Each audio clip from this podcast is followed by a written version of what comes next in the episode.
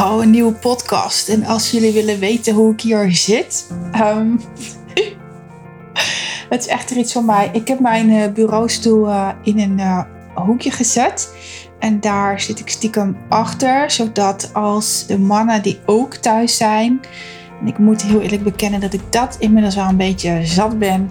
Dat mijn wens om uit mijn tuin te vertrekken met mijn bedrijf steeds groter wordt.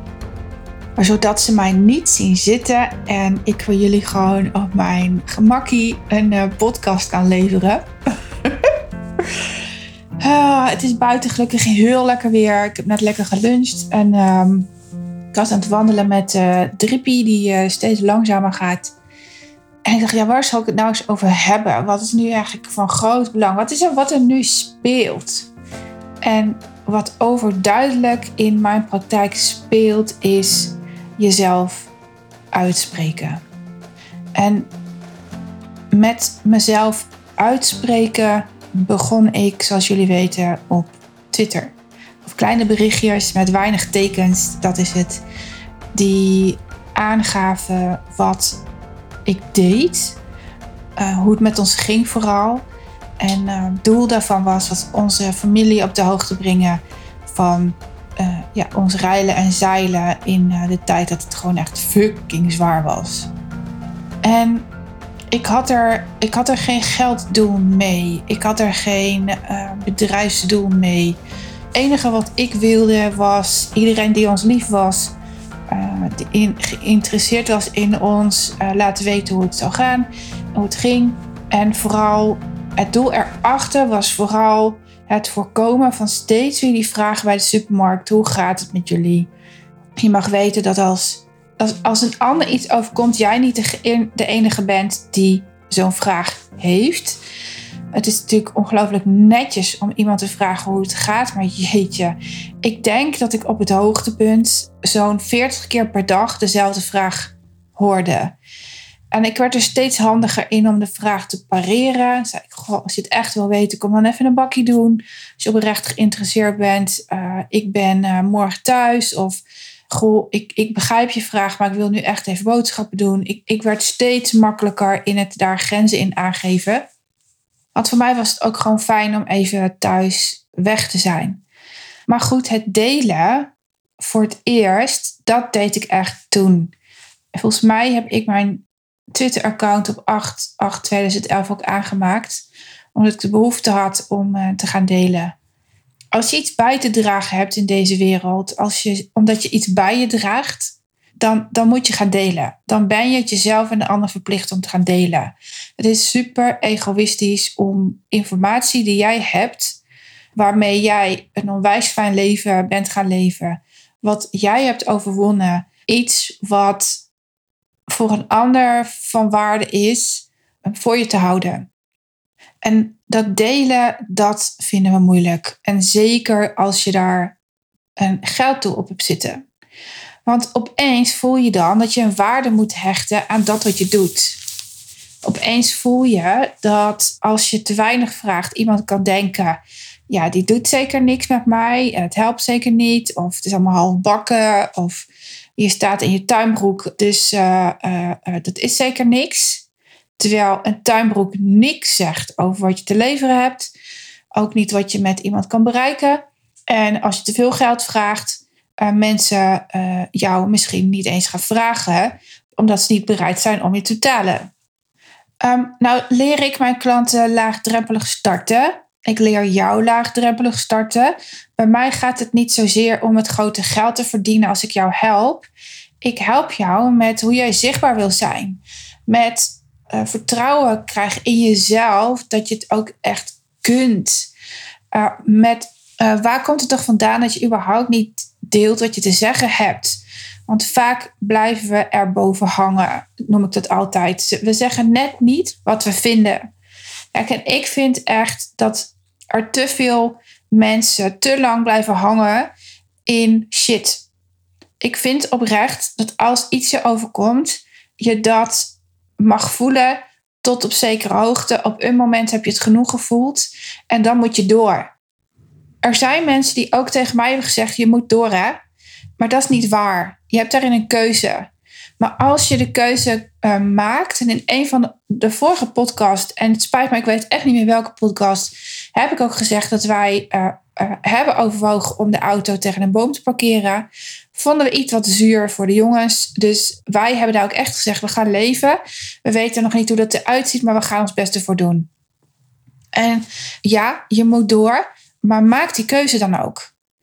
En de meeste mensen maken die keuze niet en blijven daarom hangen in iets wat helemaal niet meer zo zwaar hoeft te zijn.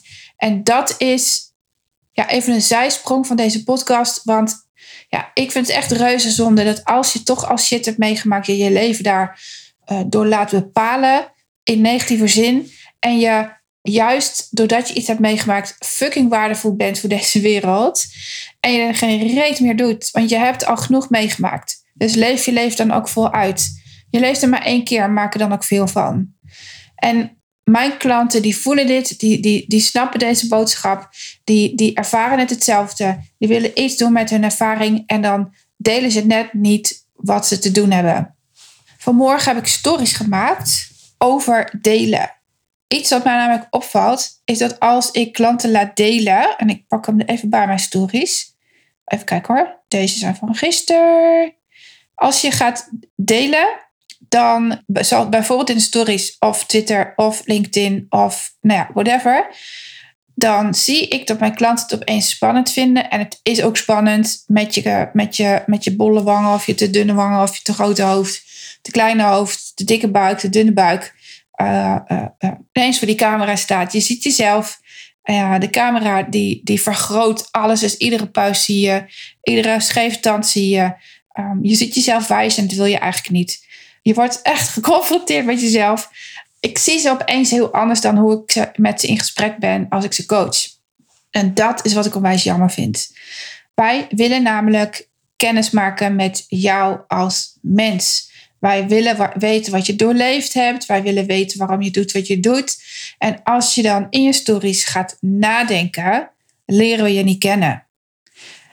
Er is een reden dat ik s'morgens tussen half negen en negen stories maak ik dwing mezelf om binnen een half uur tot de punt te komen. Um, de rest de boel de boel te laten. Om negen uur start ik weer met coachen. En doordat ik mezelf dwing, weet ik bijna iedere dag wel een onderwerp waar ik het over wil hebben. Maar omdat je erover na gaat denken, lukt het niet. En dan zit je in de bewijsdrang. Ik heb, toen ik ging twitteren, nooit nagedacht over wat zeg ik nou eigenlijk ik twitterde heel simpel over uh, uh, mijn gevoel. Of over een zin wat Marnus en David hadden gezegd en hoe ik erop had gereageerd. Of over um, voor de eerste keer naar de stad gaan en hoe dat voelt. Mega inspirerend vonden mensen dat. En, en daar deed ik bijzondere dingen, blijkbaar. Want ik deed het anders dan, dan andere mensen. En dat wist ik niet, hè? Ik wist niet dat het bijzonder was.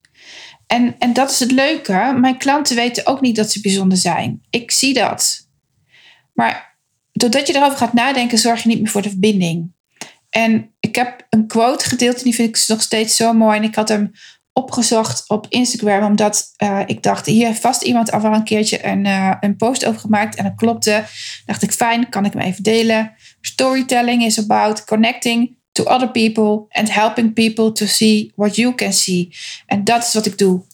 Storytelling is niks anders dan verbinden met jouw volgers en laten zien waar jij ze naartoe kan laten groeien. En je weet het, je weet het echt, maar vertel het dan ook.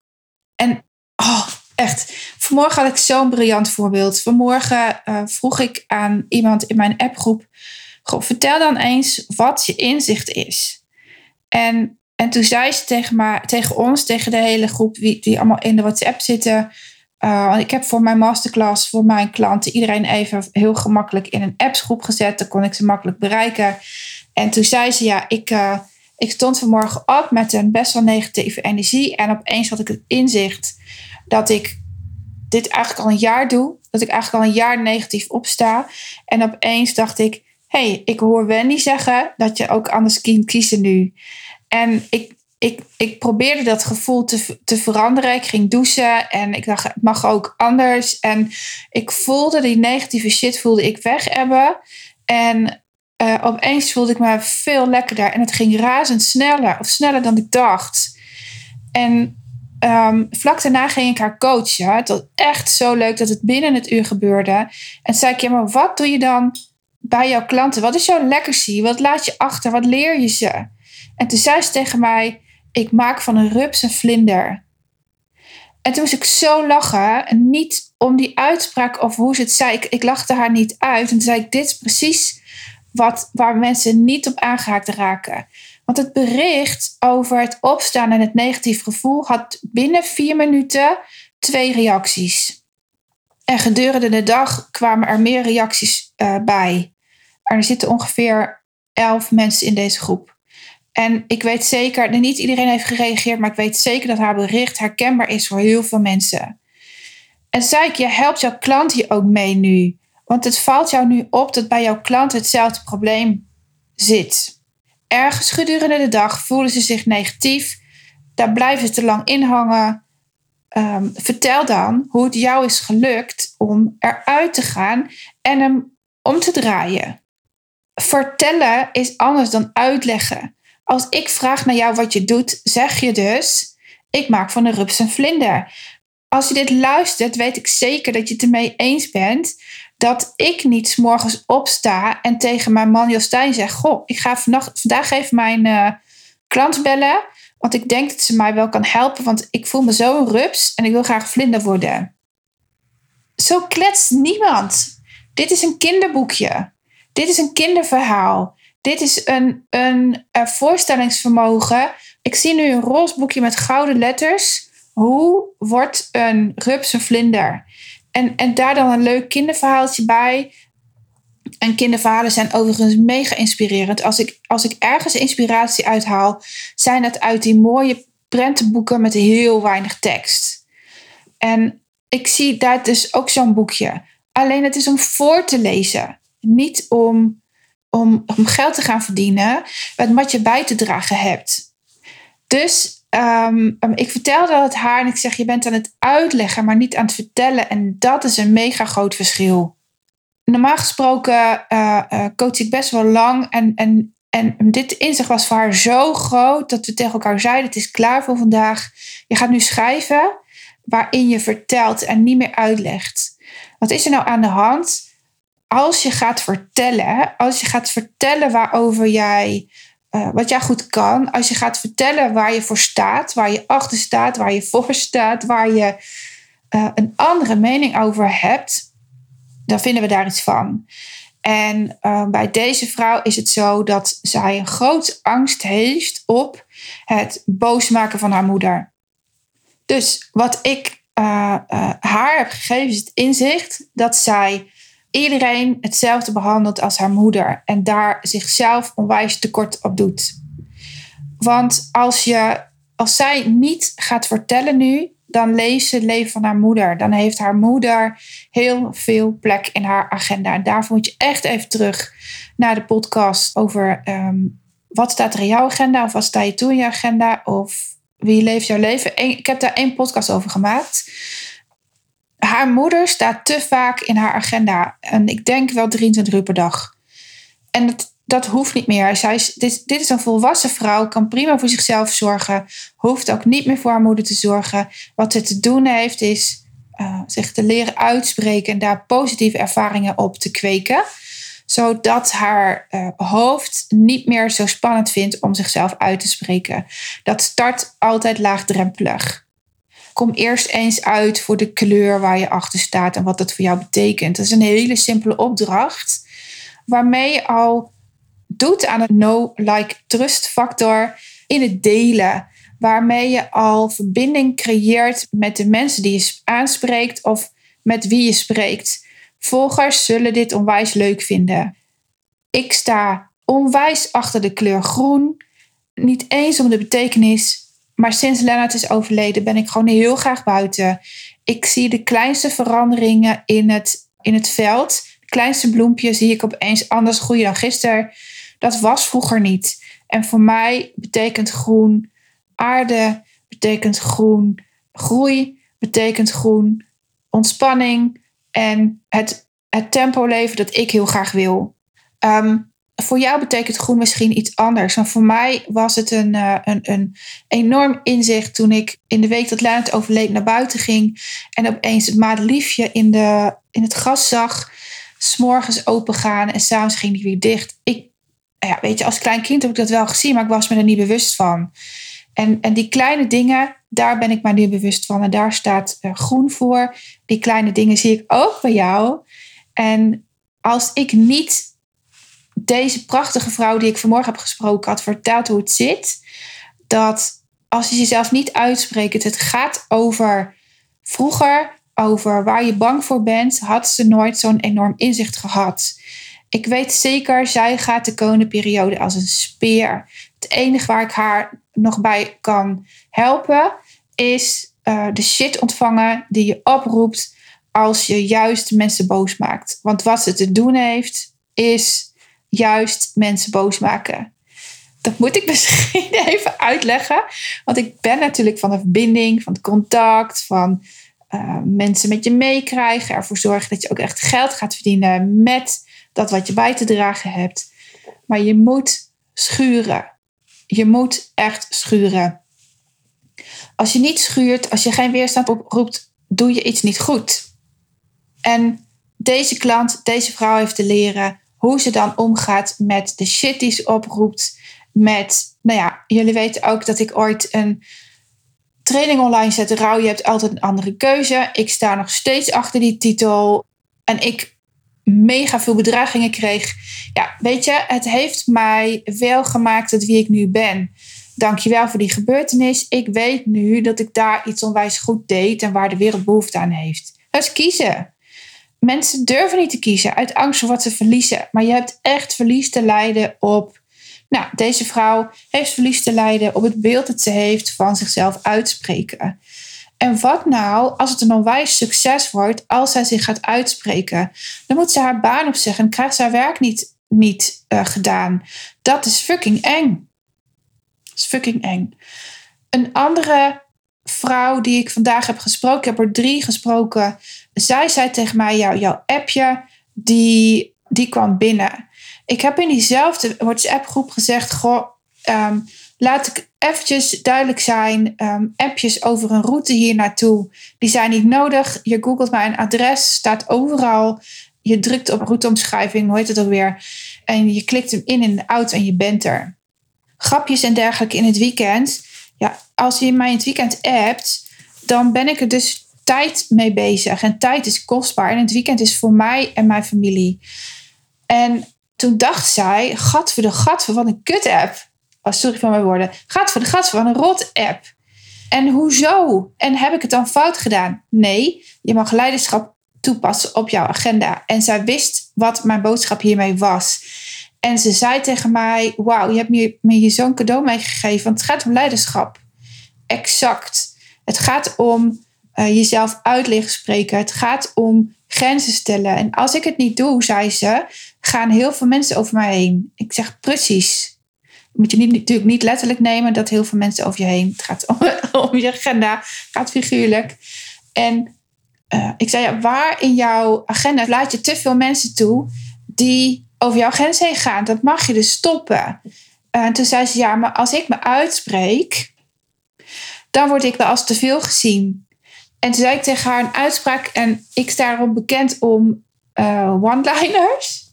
En toen zei ik tegen haar, dat is niet waar. Iedereen in de groep waar jij zit, jullie zijn niet te veel. Jullie gedragen je zelfs te weinig.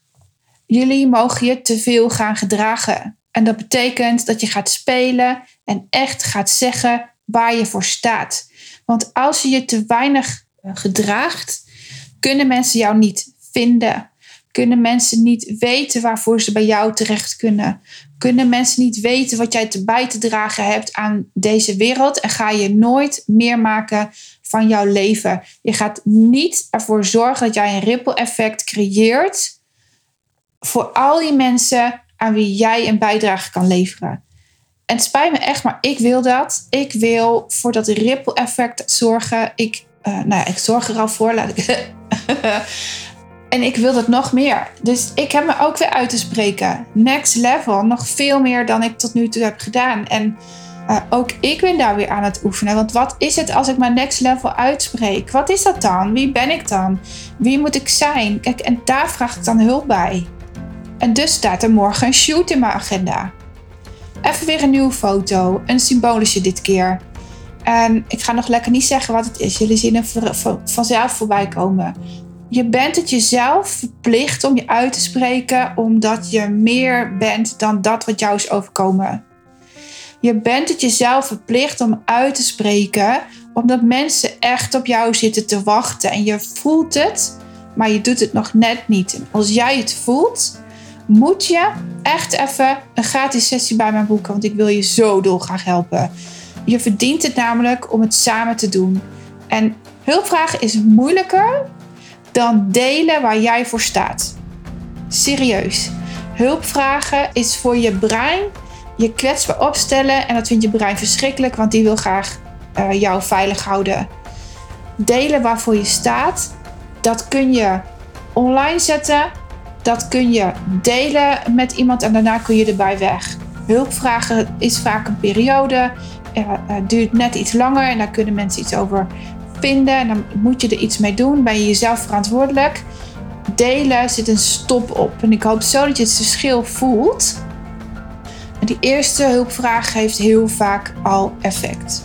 Een gratis sessie boek je door uh, naar www.wendymarsman.nl slash gratis sessie of mail mij even naar mail@wendymarsman.nl want je leeft maar één keer en maak daar alsjeblieft veel van, want de wereld zit echt op jou te wachten.